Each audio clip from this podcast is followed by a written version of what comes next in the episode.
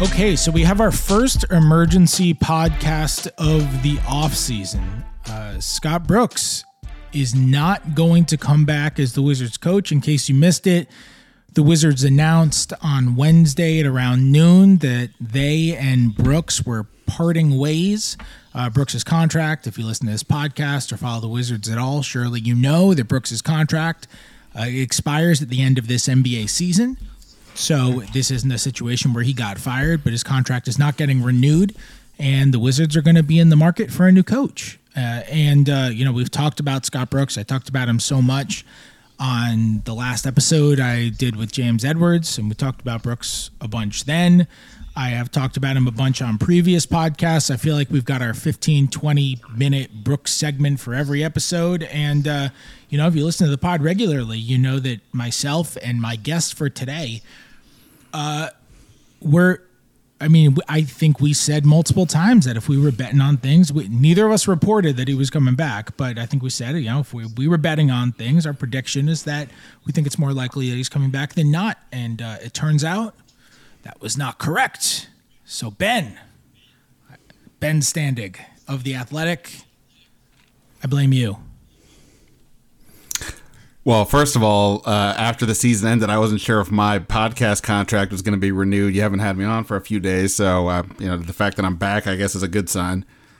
Um, yeah, I mean, I think, I think my take, because I had to, I had to say this in various forms several times, and I think my basic take was one, I would make a change. Two, based on Ted Leonsis' history and me factor in the Westbrook part of this I wasn't very confident that it would happen, and like you said, would lean towards um, him returning. But the one caveat I believe I said a few times was if they're really serious about this, they're actually thinking about it. It's not just delaying for the sake of delaying. Then the longer this goes, the worse it seems for Scott Brooks. Because at some point, like, why are you not just saying it's happening unless there's something weird? So um, I'm definitely. Uh, I guess I would just say I'm, you know, not about the individuals involved. You, you know, you feel bad for people and things like that. But in terms of the organization, I'm somewhat pleasantly surprised that they landed this way because I do think they needed to do something different. Yeah, I mean, you know, I thought things were trending in the Brooks direction. Uh, you know, clearly, it ended up going in another way, and now they have an opportunity to I mean, I'm really curious to see what they're going to do with this because there are two different directions the Wizards could could be in in a couple of years. And, you know, the first thing they could do is they could just hire the guy Bradley Beal wants because they think that's what's best for the franchise because Bradley Beal's a free agent in a year. If you hire the guy that Bradley Beal wants, then maybe that gives you a better chance of keeping Bradley Beal. And that's the first thing they could do. But then if the guy Bradley Beal wants is a guy who doesn't make sense for a rebuild, and then you have to either Beal leaves in free agency or you have to trade him in the middle of the year, now all of a sudden you have a coach leading you through a rebuild that either doesn't want to be there or doesn't make sense for your organization. So, you know, I think there are are there's kind of a wide spectrum they have to navigate here between somebody who is good to lead an organization that's trying to win now with Russell Westbrook and with Bradley Beal, but also one who is going to be capable, competent, and willing to lead a rebuild. And those guys totally exist. I'm not saying that a, a coach like that doesn't exist or even that a coach like that is extremely difficult to find. I mean, you pluck any great assistant coach who ends up being a really good coach, I mean, I think any any assistant coach, there are only 30 jobs. They're if they get a head coaching job, they're down to coach it. They're they're good. So, not saying that's impossible to find. It just makes the job, I think, a really interesting one with the situation that that uh, you know Beal is in with the upcoming free agency after next year. So I am. I am uh, I'm curious to see kind of what sort of candidates, and it's a little bit too early for now, uh, to decide or, or to put out, okay, this is who they're looking at here. This is who they want to interview here. Although I know Mike Singer of the Denver Post did report they were going to have incest and in, in uh, interest, not incest. My God, interest in Wes Unseld Jr. Well, that's the w- Wizards After Dark is a whole new meaning now. This has been a long day. It's been a really, it's been a really long day. They had interest in Wes Unseld Jr. Um, but yeah, I think it's I think it's too early to put out any sort of list. I don't know if they've really gotten that detailed in terms of their search. They they just kind of broke up with Scott Brooks today. Um, but when when the list of interviews starts to come out and when we start to see what sorts of candidates they're they're interested in, I think it is uh, you know that that's going to be really it's going to be really fascinating because they could go in a number of directions with this one. Not in terms of how good the coach is just in terms of the style of the coach the background of the coach. Um, you know there are a lot of different ways they could go. Like they could justify mike d'antoni because he's great for guards and they have westbrook and beal or they could justify kenny atkinson because he kind of fits both lanes or they could justify some young up and coming assistant because a lot of teams can and there are just there are a lot of different ways they could go with this, and I'm really curious to see where they end up going once uh, we get some more information here. Yeah, uh, for for for sure. I mean, you know, as I said, I was pleasantly surprised that they ultimately landed on this decision. I mean, I imagine, you know, that Ted Leonsis part of the re- like look when when you listen to so Tommy Sheppard spoke today. I, I, don't know if you said that or not, but Tommy Sheppard spoke today um, to to share some of his thoughts, and um, you know, it's when you listen to these people in these positions tell you what they tell you. You are on the one hand as a reporter, you're just supposed to kind of say, well, here's what we were told. But as an analyst, right, you're supposed to sort of try to read between the lines or how much do you believe or whatever. Um, you know, so he Tommy Sheppard said that he made the call ultimately on Scott Brooks, and I thought that in and of itself was interesting because you know we've talked about over these last few weeks. Like even though I think we both have said that we, we believe Tommy Sheppard's done a pretty good job, you know, all, all things considered, for all the reasons we don't need to get into, but the the, the moves he's made with this with the opportunities, the limited opportunities he had to improve but that doesn't mean we were it was like a, a, a, lock convinced that he would be staying here right? That that he would be moving forward. I mean it seemed reasonable but you know who knows? Um, that if he really made the call i mean by him making the call i'm getting to a point here about the coach but if he's making the call what it means is you you think this is what i want to do you present it to the owner and the owner says fine. Right? I mean you don't do it without the owner's awareness. So let's just say that's the case and that's what happened. So now to the point of the coach, does that mean that Tommy Sheppard's making the pick? And if it does, that be, that's to me is also part of what becomes interesting here. Because I, if you tell me Ted Leonsis is making the pick, I can probably narrow down the type of people we're looking at. The, I've talked about before. The playoff money is important to him. It's not. It's it's the less about well, how do we get to be number one, and how do we get to be within the top eight and it that could be very different there from a coach. Maybe you don't want as big of a risk with an unknown assistant, but maybe taking a little more, you know, somebody who's had who's already done this before is something more stable. Maybe that put makes you feel a little bit better about it, putting you in position to be top eight. If you get top five, top six, cool. Uh, but you know whatever. Versus if you take a, if you take an assistant, maybe you get Nick Nurse. Maybe you swing big and you get you know every coach who's who's been a coach at one point was never a coach right? So at some point, you know, everybody who was a great coach was not a was not a head coach prior to that moment to to a, a certain moment in time. And maybe they swing for that fence. Tommy Sheppard's been around this game for a long time. You know, we can go through all the names. I guarantee right now, if we both just rattled off the names of people, it would be the same names that get named mentioned all the time. I mean, you have more insight than I do about people around the league, but you know what I mean? Like everybody names the obvious names until they don't, until there is somebody else that's unique and different.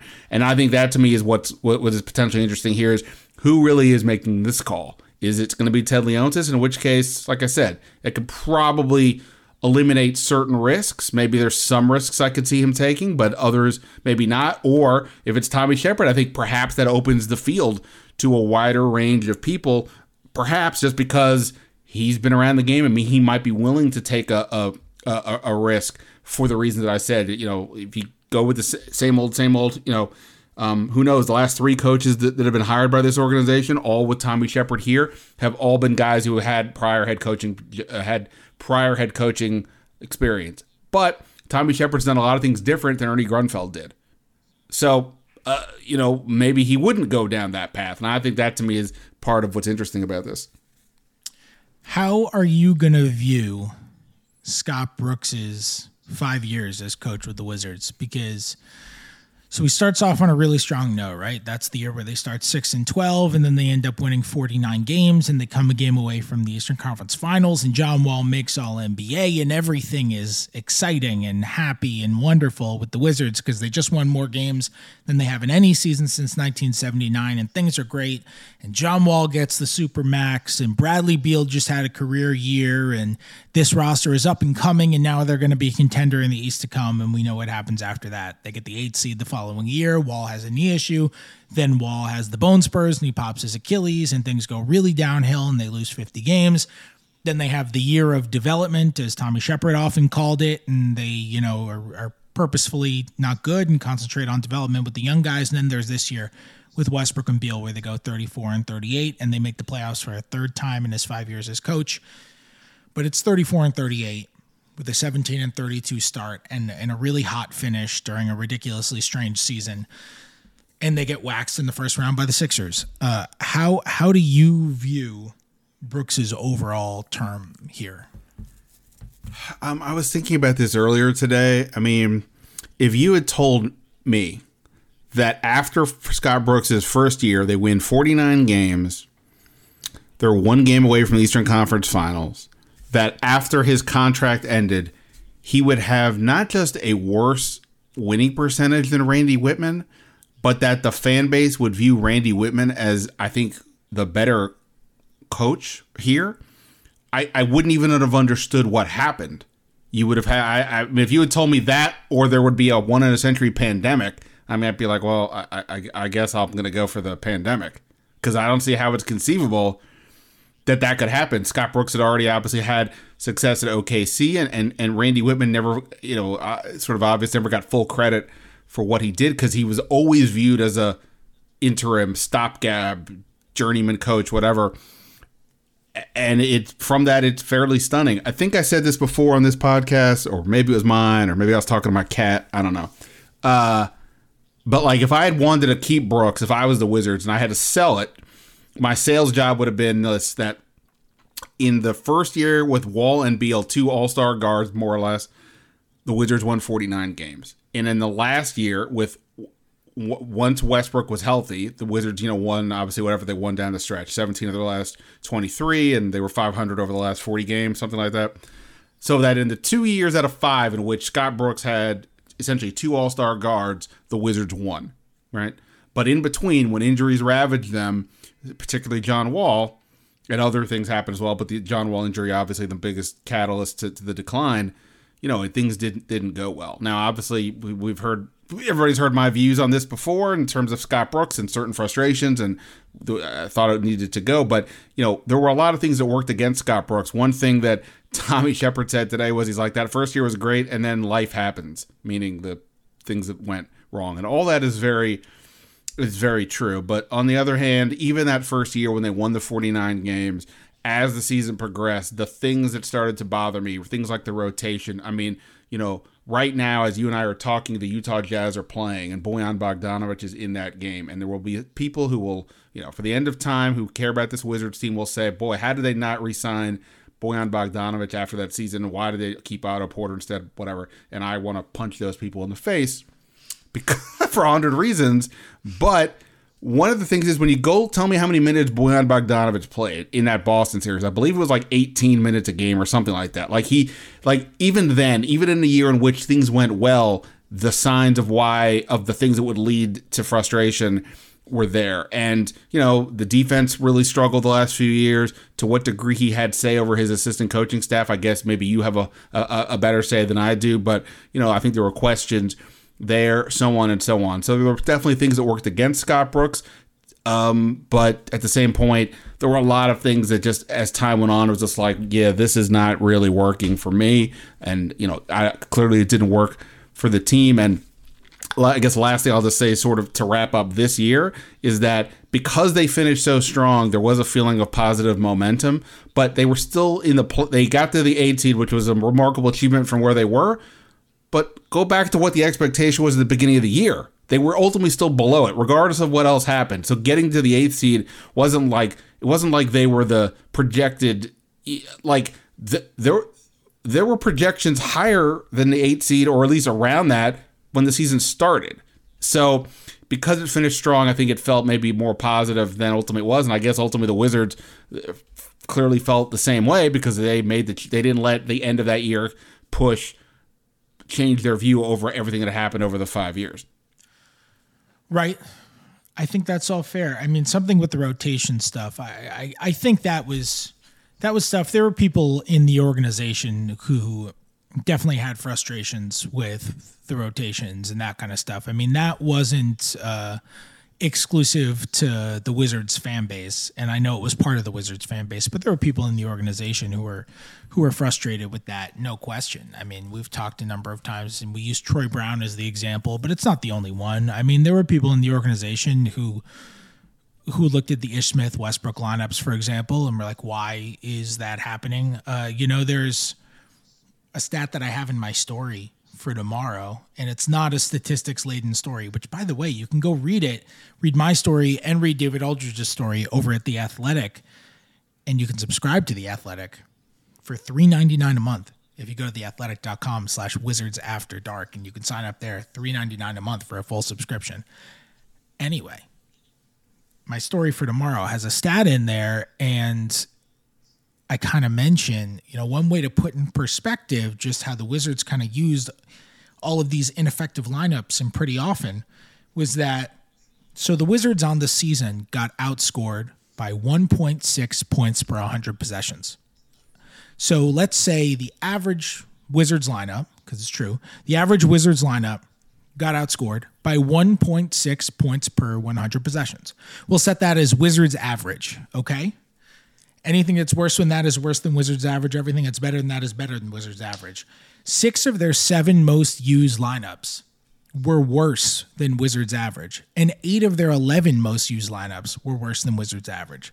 So, what does that mean? That means there are these lineups that the eye test is showing is not effective, and in, in a lot of the cases, and certainly the numbers are showing are not effective in a lot of the cases, and they continue to get gone back to by Brooks. Uh, he continues to use, you know, the lineups that the numbers are telling you are continuing to get outscored. Now, lots of their lineups got outscored because they were a net negative team, but they were getting outscored more than the Wizards average, and that's really your problem. He was they were going to so many of these inefficient lineups, and I think there were moments that hurt them throughout the year. Uh, I really do. So so, and I know there were people in the organization who got frustrated with that. I think that was a that was a sticking point. I think the defense was a sticking point. I know it improved a lot in the second half of the year, and that was something they talked about a lot, where they were something like 10th in the league in defensive efficiency after February 1st, 11th in the league, something like that. And I know that was something they were very proud to bounce back from, but they were still 20th in the league in points allowed per possession this year. That's defensive efficiency, which is you know that's nothing to hang your hat on that's nothing to be really excited about you're still 20th and uh, you know the year before that they were 29th and the year before that they were 27th. So it's it's been a trend of of, of them going down. You know, I I think uh, there were you know there was always a chance there was going to be some changes on the assistant coaching staff. Uh, not not a full overhaul, but but some changes on the assistant coaching staff in in a world where Brooks was going to end up coming back, uh, and you know part of that was some of the struggles they saw on defense. Uh, so so I think um, you know, that was a big sticking point there too. We'll see. Maybe they, you know, a lot of the time, and I don't know who the Wizards are going to bring in yet, uh, but but a lot of the time you see when an organization has gripes with a coach, and every organization in the league who doesn't have Gregg Popovich essentially has some sort of disagreement with what a coach is doing because no two people believe the exact same thing about everybody on a basketball team and how they should be used. It just doesn't happen. And a lot of times when the team moves on from a coach, fires a coach, whatever it is in that situation, they end up going for the exact opposite. So so I'm curious to see if they just go for this major defensive guy next, you know, or or this uh, you know, Tommy Sheppard said he really prioritizes a communicator. Uh, you know, even if they bring in some hotshot defensive coordinator to work with him or something like that, uh, I I just I wouldn't be surprised if that were the direction. And uh, you know, that's not a sources thing. That's just that tends to be the trend in the NBA, where you you go for the opposite of what you had before so often, and uh, I'm I'm really curious to see how this goes. I really do think this is a genuinely really interesting job. Do you think this is a good job? There's six openings right now. So it's Wizards, Pelicans, Magic, Trailblazers, Pacers, Celtics. Where's the Wizards job rank? If we're going like best jobs, like I think the Celtics job is the best job. I think the Pelicans job is the second best job because you get Zion. Uh, you can tell me if you disagree. Where where amongst amongst Magic, Blazers, uh, Pacers, and who am I forgetting?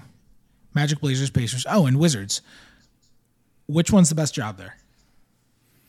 Well, hold on. I was actually taking notes and writing down if you were to hire, uh, if you were to get rid of me and bring in a new co-host, what would the opposite be? And I was thinking somebody who does their homework and is a dog lover. um, Right, I can have so their golden on. retriever on every episode instead of their cat. Right. All right. So hold on. Magic, Blazers, Pacers, Wizards, and what was the other one? Magic, Blazers, Pelicans. Yeah, Pelicans and Celtics. But I, I think it's oh, fair. I mean, like the Celtics job is a better job than the Wizards job. You get so I would.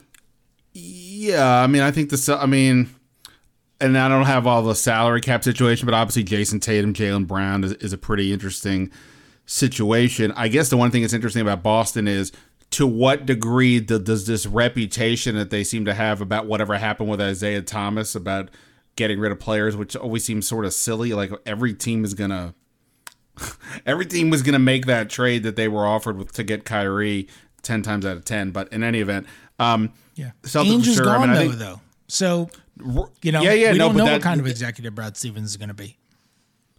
Yeah, no, a hundred, a hundred percent. I mean, it feels like the Pelicans is pretty compelling just because of Zion, and they still have a lot of uh, draft capital to play with. But obviously, the Pelicans, you know, they're some point, you know, what are you doing? And they, they moved on from Stan Van after after one year. Um, you know, I love Dame Lillard as much as I love any player in the league, but it kind of does feel like they may be somewhat limited, even if they were to trade CJ McCollum. To what end? And they're you know they're in the West, the Wizards, or at least in the you know supposedly um, easier conference. Although, well, I don't even know what to make of the top of the East right now with what we saw tonight with Philly and um, what we saw with Milwaukee. Um, but yeah, I mean. Uh, so I hear here my my challenge for the Wizards is twofold. One, current short term, their ceiling is only so high. Now you can probably say that about 25 teams in the league.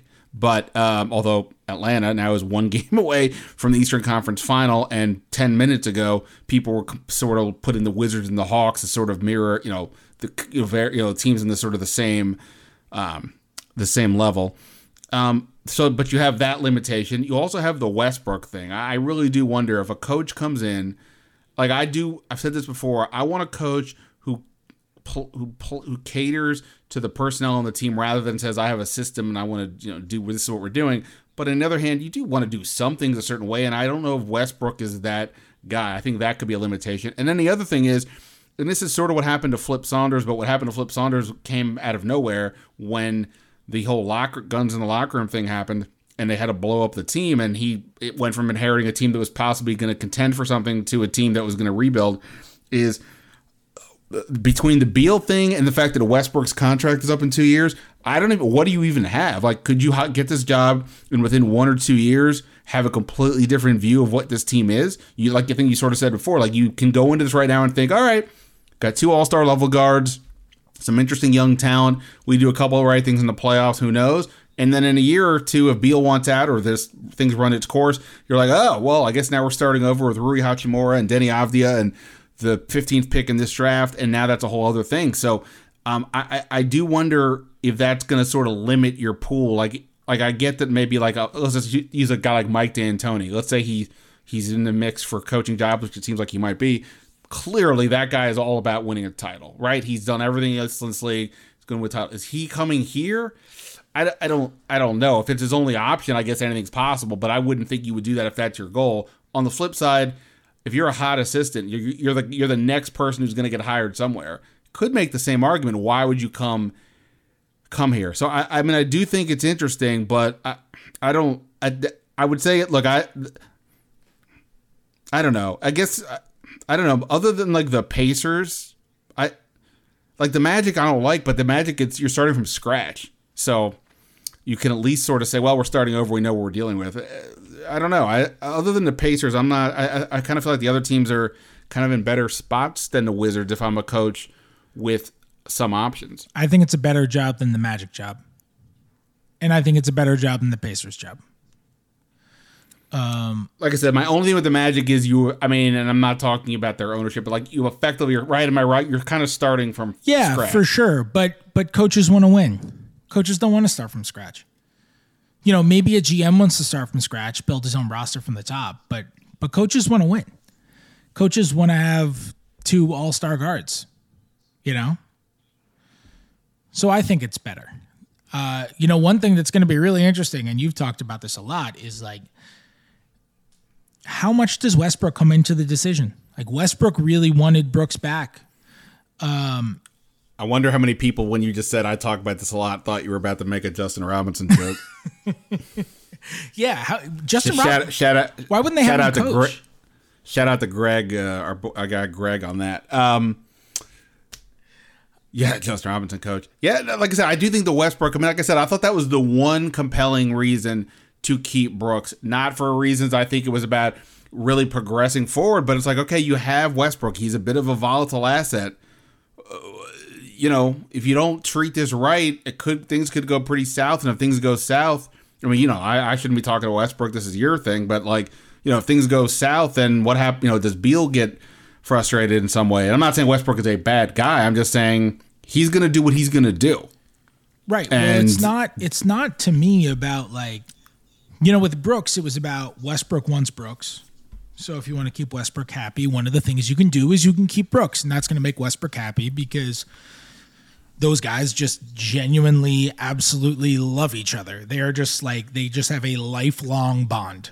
Those guys just absolutely love each other, Brooks and Westbrook. And so if you want to keep Westbrook happy, you get Brooks. But to me, it's I'm not talking about keeping Westbrook happy. I, I'm talking about the fact that Westbrook is not an easy player to coach. And Scott Brooks would throw me through a wall if he heard me say that. He thinks that's an outrageous statement and that he's the easiest to coach. And if you say to Brooks, Westbrook's not easy to coach, he will passionately, and I put an emphasis on passionately, passionately respond to you by telling you that he's an extremely easy player to coach because you can't coach effort.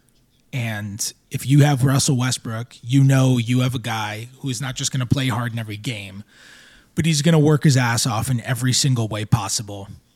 And if you have that, then anybody who's going to work as hard as him is easy to coach.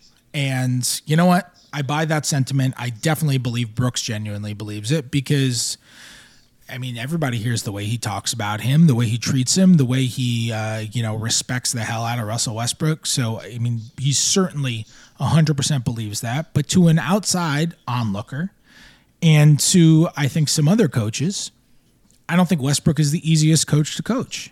And we're Well- not talking about Westbrook being a bad teammate. What we're talking about is Westbrook being a, a stubborn minded player uh, to where, you know, on Westbrook, there there are all of these every Westbrook team there's always a criticism of, criticism of the coach why doesn't he care about ball movement why doesn't he care about ball movement well a lot of these teams uh, there's a low there's a there's a common denominator on a lot of these teams that Russell Westbrook is on and it's Russell Westbrook you know he he he requires the ball a lot to play the style that he prefers to play you uh, know there was a there was a I forget who wrote it oh god I, I hate that I'm not going to credit the author What was it? Was it good? was what was the story Whatever. What? Yeah, whatever somebody wrote. It was very good. oh, then I wrote it. It was not you. It was it was very good. Oh. It was. Oh, I'm I'm upset about this. Uh, an analytics writer. I can't remember who wrote it, and I'm upset that I'm not shouting them out. Uh, it, was, it was very good. If if someone else happened to read the same thing, I retweeted it. If someone else happened to read the same thing, send it to me on social media so I can retweet it and give the writer credit. Uh, but wrote wrote a great story about how the Bucks offense, which has looked so stagnant throughout the playoffs and has basically looked like a shell of itself, not just from a scoring standpoint, but from an actual style standpoint, from a from a way they're operating standpoint, they just don't look like the same. They're they're dribbling up, they're taking a mid range shot, and they're done. And it just doesn't look like the Bucks that we saw in the regular season.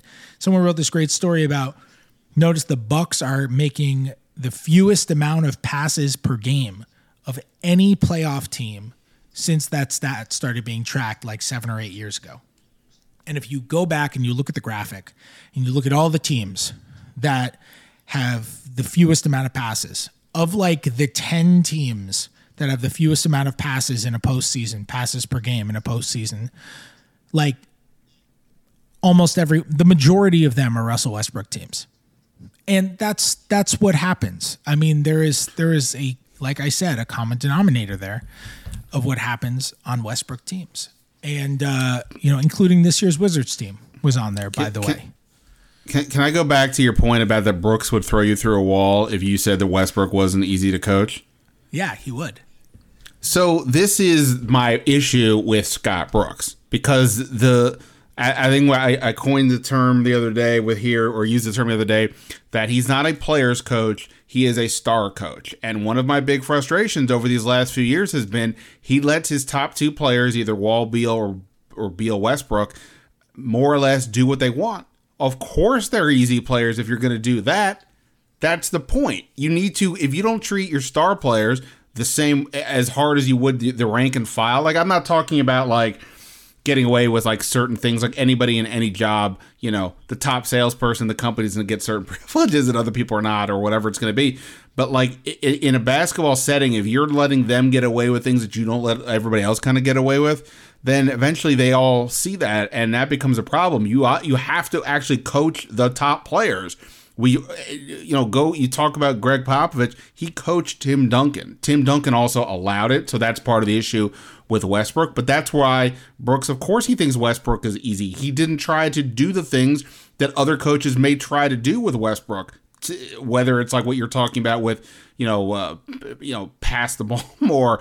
I mean, like, you know, we took it like we took it for granted. Like not took it for granted, but like one of the things we all kept saying was, you know, Westbrook has been playing great. Westbrook's playing great, but then in the last minute things are going to go wrong. He's going to take the bad shot or whatever. And guess what? That kept happening, but it happened so common. We're so used to it happening that we just accept that it's going to happen. And yes, that's going to happen essentially no matter who the coach is, because Westbrook will do what Westbrook does. I don't mean always make a bad play. Obviously, he doesn't always make the bad play, but take those shots, do some things like, ooh, boy, I don't know if that's the best choice right there. Because that's what he's going to do. And if you don't tell that player to not do it, you won't. Why would it be difficult to coach them? So the idea that he says it wouldn't be hard to coach him, of course not, because you weren't doing it uh, to that degree. Um, Westbrook does so much on his own. It's not like you had to get say, "Hey Russ, show up in training camp in shape." Hey Russ, could you could you be on time uh, for practice? Hey Russ, can you take the extra you know 500 jumpers or whatever he's doing? He did all that stuff, and if you're using him as an example, then yes, he is great. But if you're talking about actually saying, "Hey, maybe we need to work on some things," if you don't do it, then yeah, I guess he's pretty easy to coach. This episode is brought to you by Michelob Ultra, the official beer sponsor of the NBA. Want to get closer to the game than ever before? Michelob Ultra Courtside is giving fans the chance to win exclusive NBA prizes and experiences like official gear, courtside seats to an NBA game, and more. Head over to michelobultra.com slash courtside to learn more. That's fair. I, I think he's well. Getting back to the original point, was that that is going to factor into how good of a job this is. That's also going to factor into what coach you go after too, right? Because Westbrook is, you know, unless they can swing some sort of trade that we can't conceive of right now. At the very least, Russell Westbrook is very difficult to trade if you wanted to trade him. And chances are, if you're trying to win, like the Wizards are, he's more helpful to the Wizards than whatever they get back for him because he's going to cost draft picks to trade in almost any conceivable deal. It's also very difficult to get to the amount of salary that he makes. There's a reason that whenever you see a Supermax player traded, they're almost always traded for a Supermax player. The only scenario I can think of where a Supermax guy was traded and it wasn't for a supermax player, was the Chris Paul to Phoenix deal, which took just like a huge composition of of salaries. So it's possible, it's doable, but it's difficult. And that was a guy who the Suns were giving up a pick for, not the other way around. Uh, I think Chris Paul was coming off of a, you know, Chris Paul was coming off a second team All NBA season in that case and was still looked at as highly around the league. And you saw this season, and as last season, why. Um, so so Westbrook is is presumably here to stay at least for this upcoming season. He's going to do it with Bradley Beal because the Wizards don't want to trade Bradley Beal, uh, and so he's probably going to do it with Beal. And and it's just it's a it's a good job in that you got a couple of all stars there. Uh, and it's it's like I said, it continues to be a really interesting job to me. Like this is more interesting to me than the Pelicans' job, for example, where the Pelicans have now had three coaches. They're going to have three coaches in three years in Zion's first three seasons, because just the the million possible, the million variables, the multiple possible directions that this organization could take over the first two years of this coach's contract. It's going to be interesting, and nobody wants to go into a coaching contract, especially now with what happens with the Pelicans and Nate Bjorkgren, with what happened with the or the uh, Pacers and Nate Bjorkgren and the Pelicans and Stan Van Gundy. Nobody wants to go into a contract thinking, eh, it's okay. If it doesn't work out after year one, we'll just move on. Not only is that just a bad look for an organization, costs you a lot of money. You're not getting a coach with a two year deal. Presumably, it's taking so, three at least. But let me ask you this: like, I mean, the, with the Pacers job, I mean, my sense of that was Bjorklund was somebody that just he lost that locker room. I mean, I. You know, uh, our, our, friend J. Michael covers that team, and I remember him talking, you know, reporting, you know, weeks, months ago about that. So it wasn't that surprising. And then Stan Van, like, always seems sort of an odd hire by by the Pelicans because you know he's got his own opinions. He's sort of the coaching version of Russell Westbrook. It kind of feels like, like he's going to do what he's going to do, sort of regardless of some of the circumstances and you know whatever. So if you're a coach, do you look at it and think, well, these organizations are problematic, or do you look at it and say, I'm not that guy. If I know what I'm doing, if I feel comfortable, like why would I not want Zion Williamson? I would take Zion Williamson over a lot of other things. Now, maybe if I, I, you know, maybe it's more about the organization that you're concerned about. And I guess my point on the Wizards would be, on the one hand, yeah, Ted Leonsis keeps his coaches. So that you're right about that. The the Wizards are not going to have a one and done coach. I would it'd be hard to hard to imagine that considering things that have gone on around here. Um, but yeah, there is more uncertainty. It feels like to me over what happens on the roster after a year or two versus like am I going to get booted as a coach? Yeah, yeah. I mean, there are a lot of variables here. Um, so wait, Fred, we've talked for about 37 minutes. We haven't named one. We haven't been reckless and named one possible. Yeah, let's be reckless. Let's be reckless. I'm gonna let's okay. Um, let, let's let's play a name name the game name the candidates game. Uh, the caveat for the name the candidates game is these aren't the actual candidates. These are Ben and I are running the Wizards and and and uh, or you know what we could do? Should I just make up a game on the spot? It's bad podcasting. But should I make up a game on the spot? I only do bad podcasting, so sure. Let's let's draft candidates and we each get a point if the Wizards interview them. Ooh.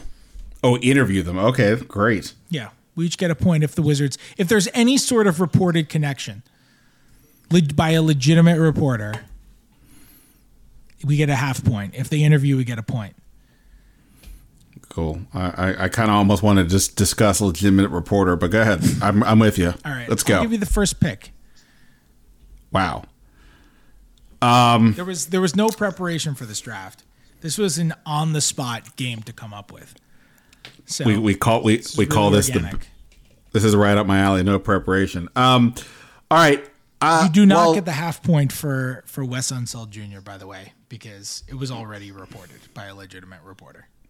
Wow, I I'm I didn't even think to do it for that reason, which I should lose a point for not having thought to do it because it was already out there.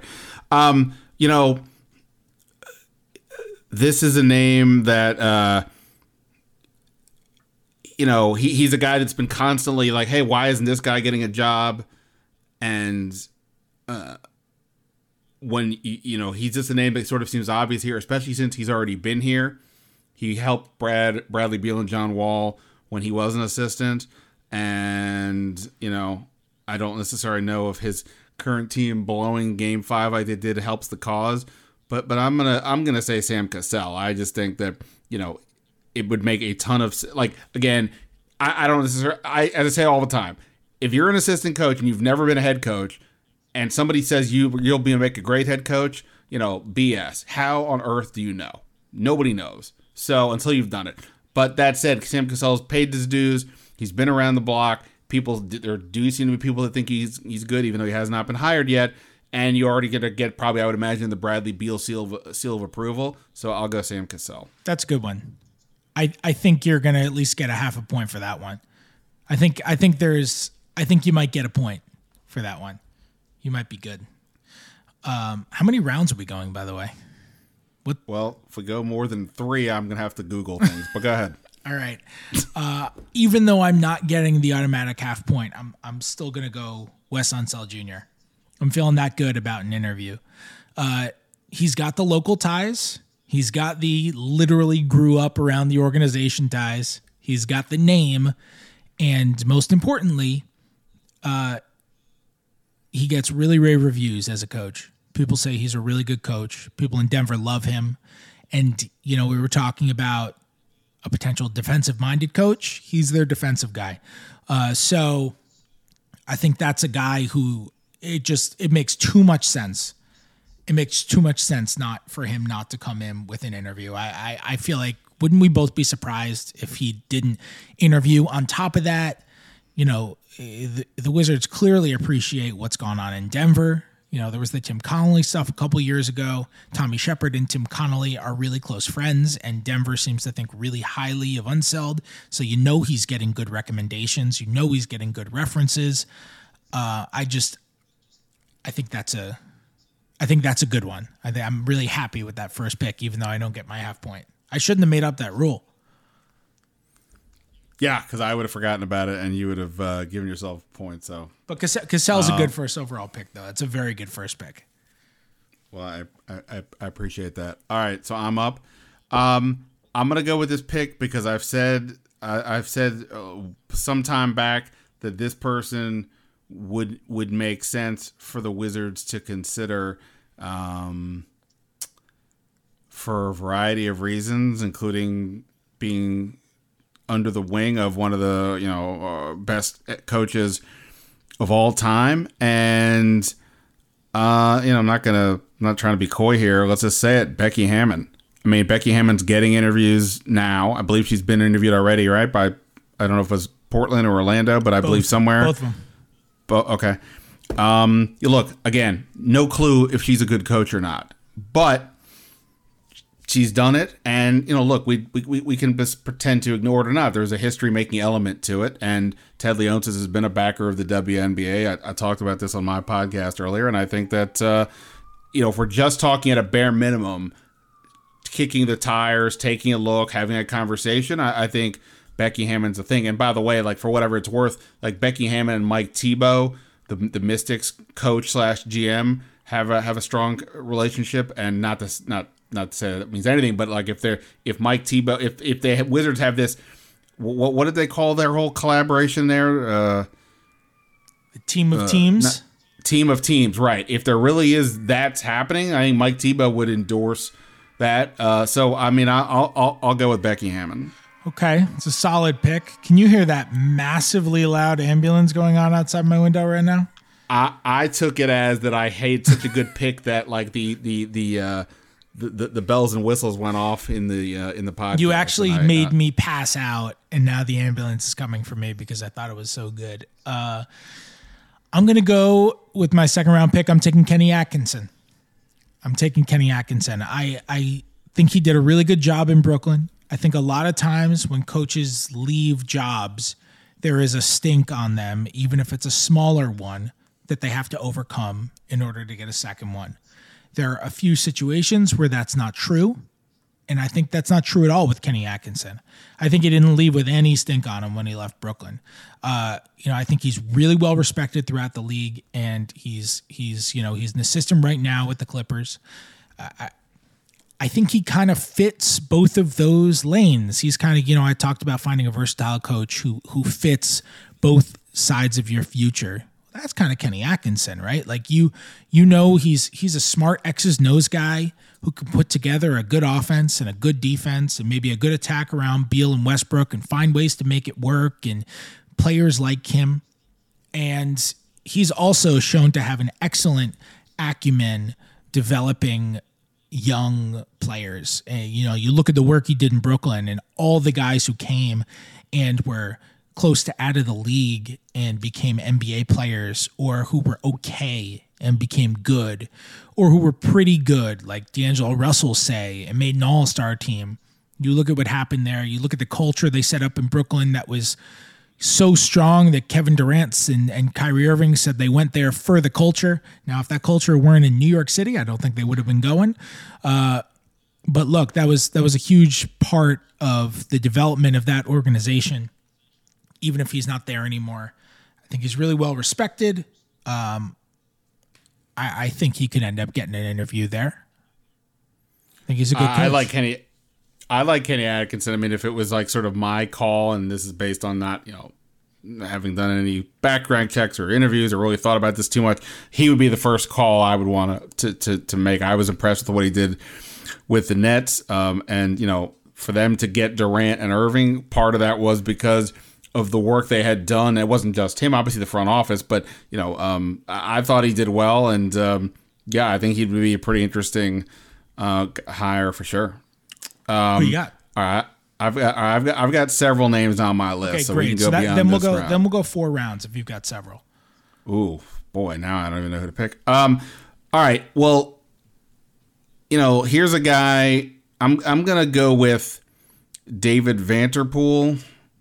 Uh, you know, another guy who's been an assistant for a long time who feels like he's like constantly on the cusp. You know, why isn't I? Maybe he's a guy that people will say, "Hey, why isn't this guy happening?" And the yeah. teams are assistant saying, in well, Minnesota, by the way.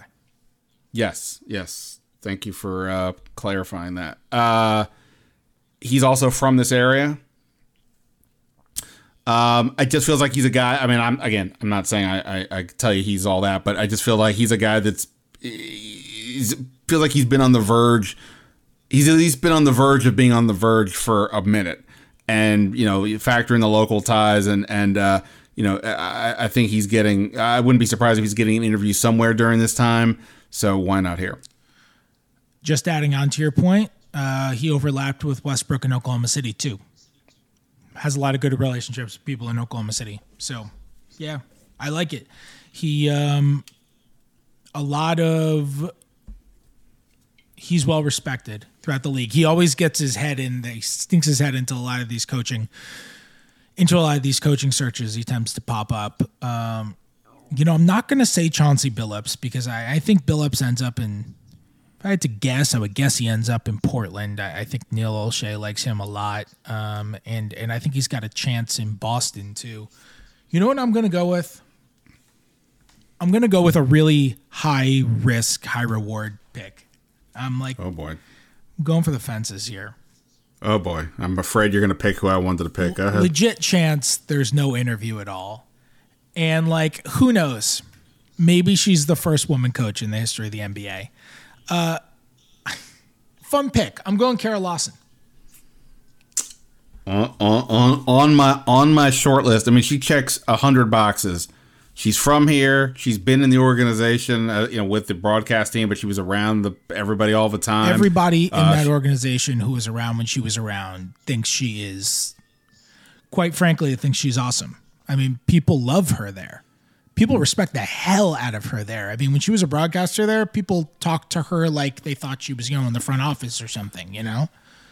and and and I would just say to this point, this may sound like an incredibly minor thing, but I, I I'm just pointing out this thing that the way in in the olden times before the pandemic when we were did things in person, um, when you went to the visiting side, the visiting coach talked 15 minutes after the, the home coach.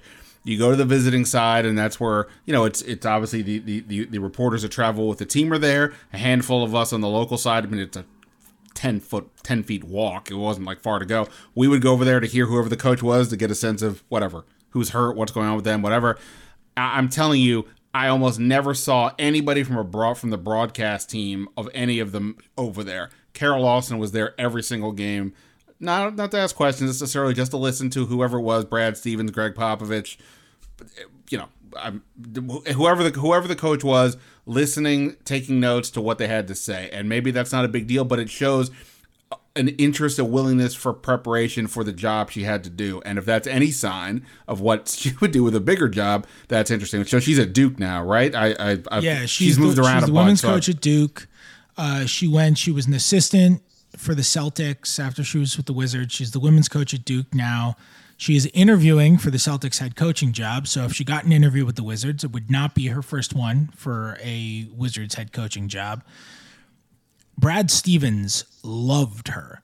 He was an assistant there for she was an assistant there for one year, and then she moved on to Duke because she got the Duke job.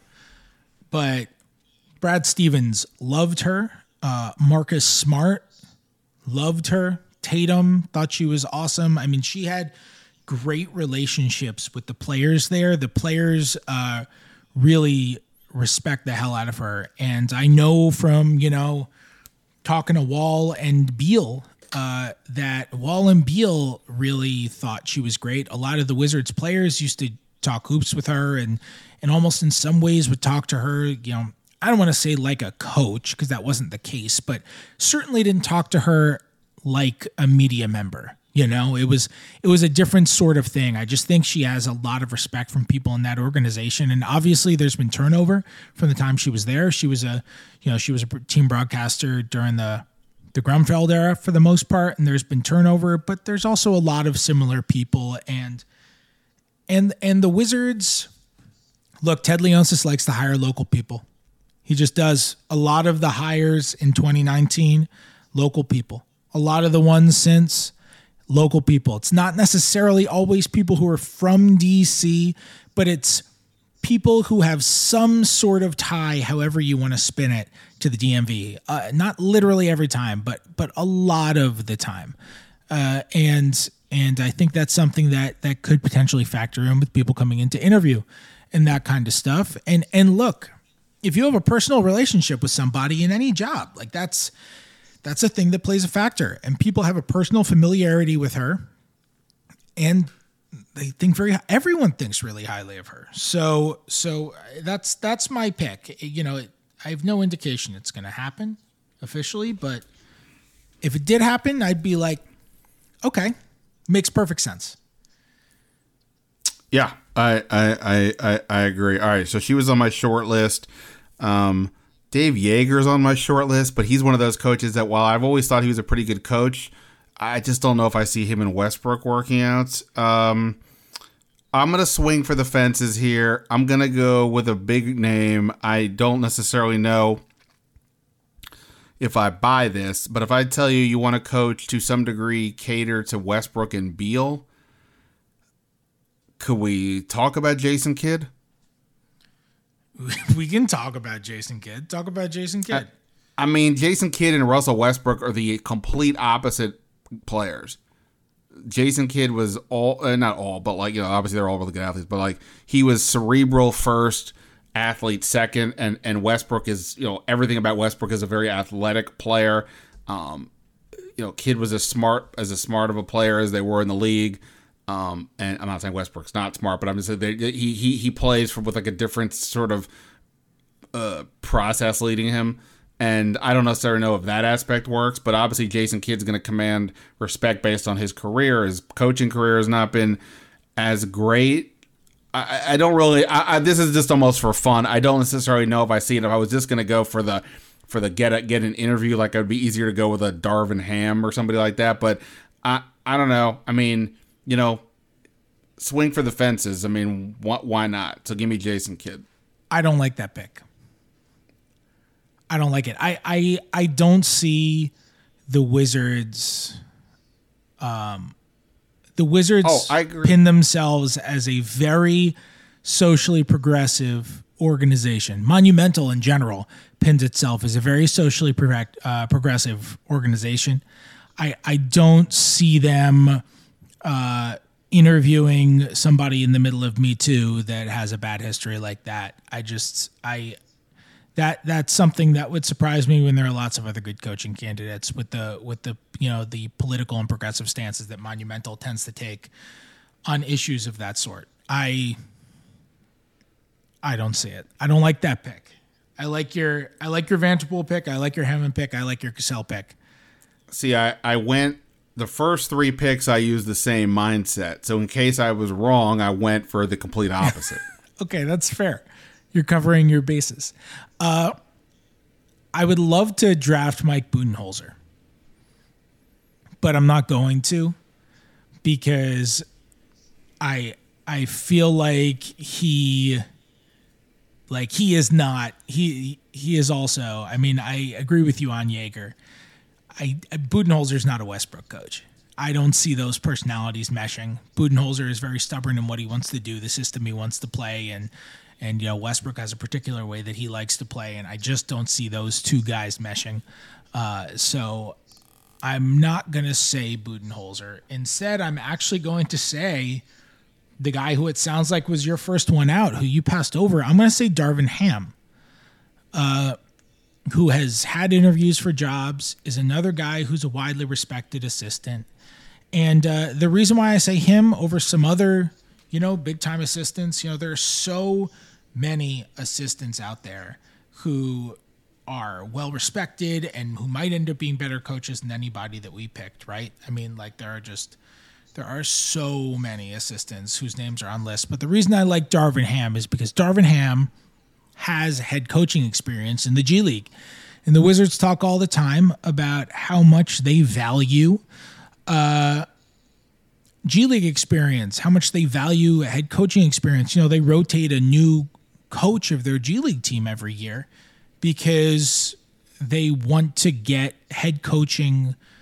Uh, they want to get head coaching experience on their assistant coaching staff. So they have Jarrell Christian coach the G League one year. Then they have Ryan Richmond coach the G League the next year. And then they have Mike Williams kind of do a platoon situation in this weird season where they didn't have their own G League team. And and and I bet you they'll have another one next year as well. Uh, because they want to have those assistant coaches who have that experience and and what is the ultimate w- way to do that right you you get the guy who's got G League experience as your head coach as well uh, clearly you have some sort you value that to some degree and and I think I don't know I think that's that's a pretty solid tiebreaker I mean there are a lot of other assistants out there there's Ime Udoka who you could go with uh, Brent Barry interviewed in Portland. Uh, he's not so, an assistant; he's in our front office. Um, just to cover our basis, neither one of us said anybody on the current staff. I mean, I wouldn't personally think that. I mean, uh, Robert Pack would sort of be the guy that people would probably say, well, you know, he's a name we've heard of, and you know, why not him? But uh, look, anything's possible. if we're just talking strictly an interview, like it wouldn't stun me if they did interview somebody currently here. But in terms of like actually getting the job, I, I just I'm, I'm I would I would think no. Yeah, it wouldn't stun me if they interviewed one of the assistants. Yeah, Pack I would guess would be the guy too, just a guess, but but yeah, I'm with you. I'm thinking they they would reach they would reach outside. It's not a situation where, you know, the assistants are under contract for another year and you got to you know, you don't want to pay out all these guys. Uh, you know, that was the Wittman situation, right? You don't want to pay out guys and, and you bring them back. And, uh, you know, that's not the situation here. You got a coach with an expiring contract. You got a clean slate on the coaching staff. You can bring in new assistants. Uh, you know, you bring in a new head coach and you can bring in, uh, you know, he can bring in all of his own assistants. And, and so, you know, we'll, we'll see, we'll see what ends up happening. But, there there are a lot of good guys out there. I mean, we we didn't really swing for the fences. Neither of us drafted like Tony Bennett. Mo, Mo Cheeks is the Russell Westbrook whisperer. Is he going to get a another coaching job? There are a lot. Terry Stotts is out there. Mike D'Antoni. Neither of us said Mike D'Antoni, and that is the ultimate, you know, coaching. You know, you got two elite guards. Go get Mike D'Antoni. Uh, sure. I mean, like I said before, I just, I mean, uh, if you don't have any other options, and any, then then one option, you know, looks pretty good. But uh, I just, I don't know. Yeah, no, I, I'm with I, you. I, My, I don't my, see it. D'Antoni is the exact guy. Like, if I had to pick one guy who is like, yeah, if you hold on to Westbrook and Beal and you want to win with Westbrook and Beal, uh, D'Antoni might be the number one guy to maximize your win total next year. But if you go if you go into a rebuild or you trade Beal midway through the season, it's like you know D'Antoni might just be like, screw it, I'm not doing this anymore. You might find a new coach in the middle of the year, you know.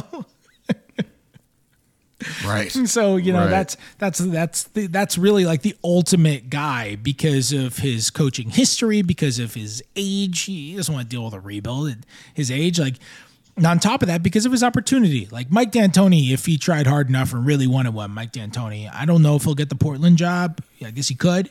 I don't know if he will for sure, but uh, Mike D'Antoni, you know, if he gets if he really wants a head coaching job, he'll get one within the next year or two. He- He's Mike D'Antoni.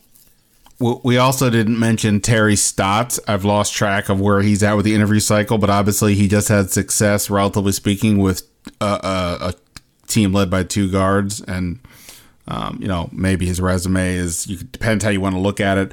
But, you know, he's obviously been a guy that's, you know, um, had success in the league. Yeah, for sure. All right, so final rosters. Our final four man rosters. You drafted Sam Cassell, Becky Hammon. Four, four person rosters. Right, four person rosters. I got to break that habit. You drafted Sam Cassell, Becky Hammon, David Vanterpool, Jason Kidd. I drafted Wes Unseld Jr., Kenny Atkinson, Kara Lawson, Darvin Ham. Uh, a half a point for being connected by a reporter in some fashion. A point for an interview. We didn't say what happens if you actually get the job. If you have the guy, the guy or girl who gets the job, Um, you get three. Well, I think you win. I think you, you, you automatically should be winning the game. I think if you get if you get you get that. a million points if you pick if you pick the person who gets the job. You get a million points. That's it. It's a half a point, get a- one point, and a million points. That's the. You get a subscription. You get a subscription to the Athletic. I already have one of those. If you want a subscription to the Athletic, you can go to theathletic.com slash wizards after dark. You can sign up for three ninety nine a month. You get all my coverage, you get all Ben's coverage, you get everything else. Uh, it is worth it. We have great beat writers, we have great national writers. There is so much NBA news today. Holy crap. It's insane. This Brooks news is like arguably not even in the top five between Stan Van Gundy being out in New Orleans and the Kawhi ACL injury and Chris Paul being in the health and safety protocols and that outrageous collapse from the Sixers. Uh, it's it's you know Donnie Nelson being out in Dallas. What a day for the NBA. I mean, it's absolutely wild what in the world happened to the league today. Somebody just dropped by and dropped the bomb on the whole damn thing. Uh, and you can go read about all of it if you want to go to on the athletic and you can sign up at theathletic.com slash wizards after dark if you are a listener to the podcast help us out spread the word tell your friends about wizards after dark go on itunes give us a five star review give us a written review those always help a lot i will be back with a new episode of wizards after dark sometime later this week uh you know i'll see eh, maybe next week. Actually, it'll probably be sometime next week. I'll do another check in and it'll be next week. it'll it'll be next week. I'll do an episode. I forgot it was Thursday. I'll do I'll do another episode next week. I'll be back next week and we'll be talking more. Maybe we'll have some more coaching news to discuss, some more roster building news to discuss and like I said, going to be reeling off a bunch of draft preview podcasts coming up as well. You know, Bradley Beal made All NBA this week. We literally didn't even get to talk about it. I was originally going to have Dave Dufour on the podcast today. We were going to talk Bradley Beal on All NBA and his placement in the league, but I think uh, I think we're going to have to save that for another day because we have gone an hour and we are wrapping up now. Ben's gone silent. He's exhausted. I'm Oh, I mean, I mean, look, you want to talk about Beal in the Olympics? I, I got thoughts. Uh, I, I will just say this: uh, you, you are always very generous about letting me plug stuff, and normally I have nothing to say. uh, but it, yes. earlier today, I, uh, since in my day job as I cover the Washington football team, uh, earlier today I interviewed Ron Rivera. uh, one on one. Wrote about it. It's also in the podcast. It'll be up in the morning, so you can check that out. All right, check it out. Ben does amazing work. Uh, I'll be back with a new episode next week. I'll talk to you guys then.